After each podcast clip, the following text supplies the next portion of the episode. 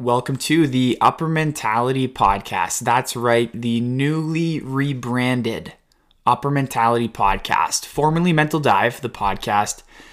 Uh, but more importantly, my name is Taylor Staden. I am the founder and lead consultant of Upper Mentality, where I help athletes and teams from professional down to youth sport achieve greater consistency and results through mental skills training. Visualization is a widely used mental skill, and for very good reason. It's so versatile. Visualization can be used to help you improve on your confidence, help you improve on your mental toughness, recovering from injury, focus, etc. It's so versatile.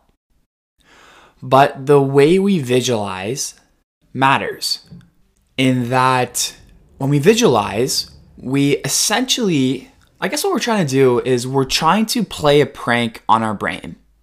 Because as incredible of an organ as a brain is, or our brains are, our brains are not very good at understanding what is really well visualized versus what is real life.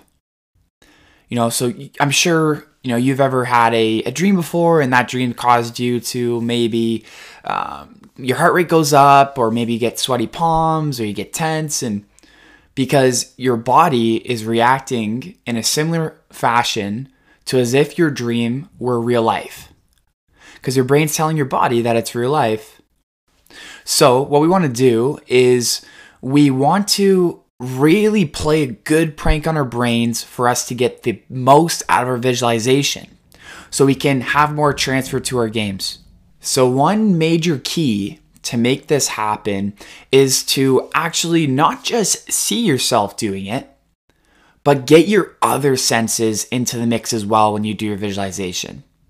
When you do this, it upgrades your visualization to what's called imagery.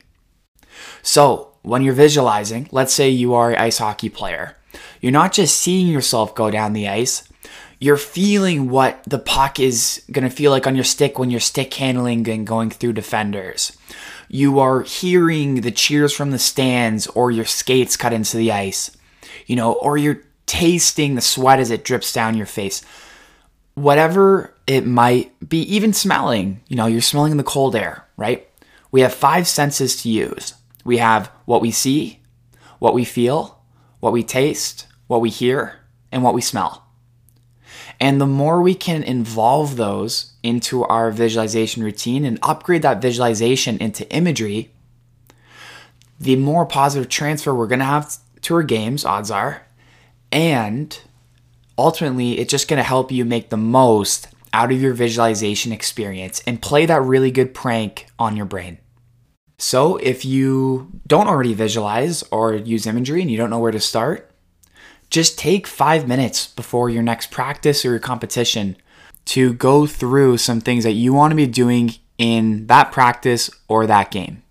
And remember, we're not just going to see, we're going to use our other senses as well to play that really good prank on our brain. Now, if you or someone you know struggles with confidence or has their mental toughness or their fear of making mistakes hold them back from being their best, and they're tired of getting the same results over and over again, then please, you either reach out or have them reach out. You can find us at uppermentality.ca. That's U P P E R M E N T A L I T Y.ca. A link to my website, as well as links to my social media handles and other resources, can also be found in the description of the podcast for easy access.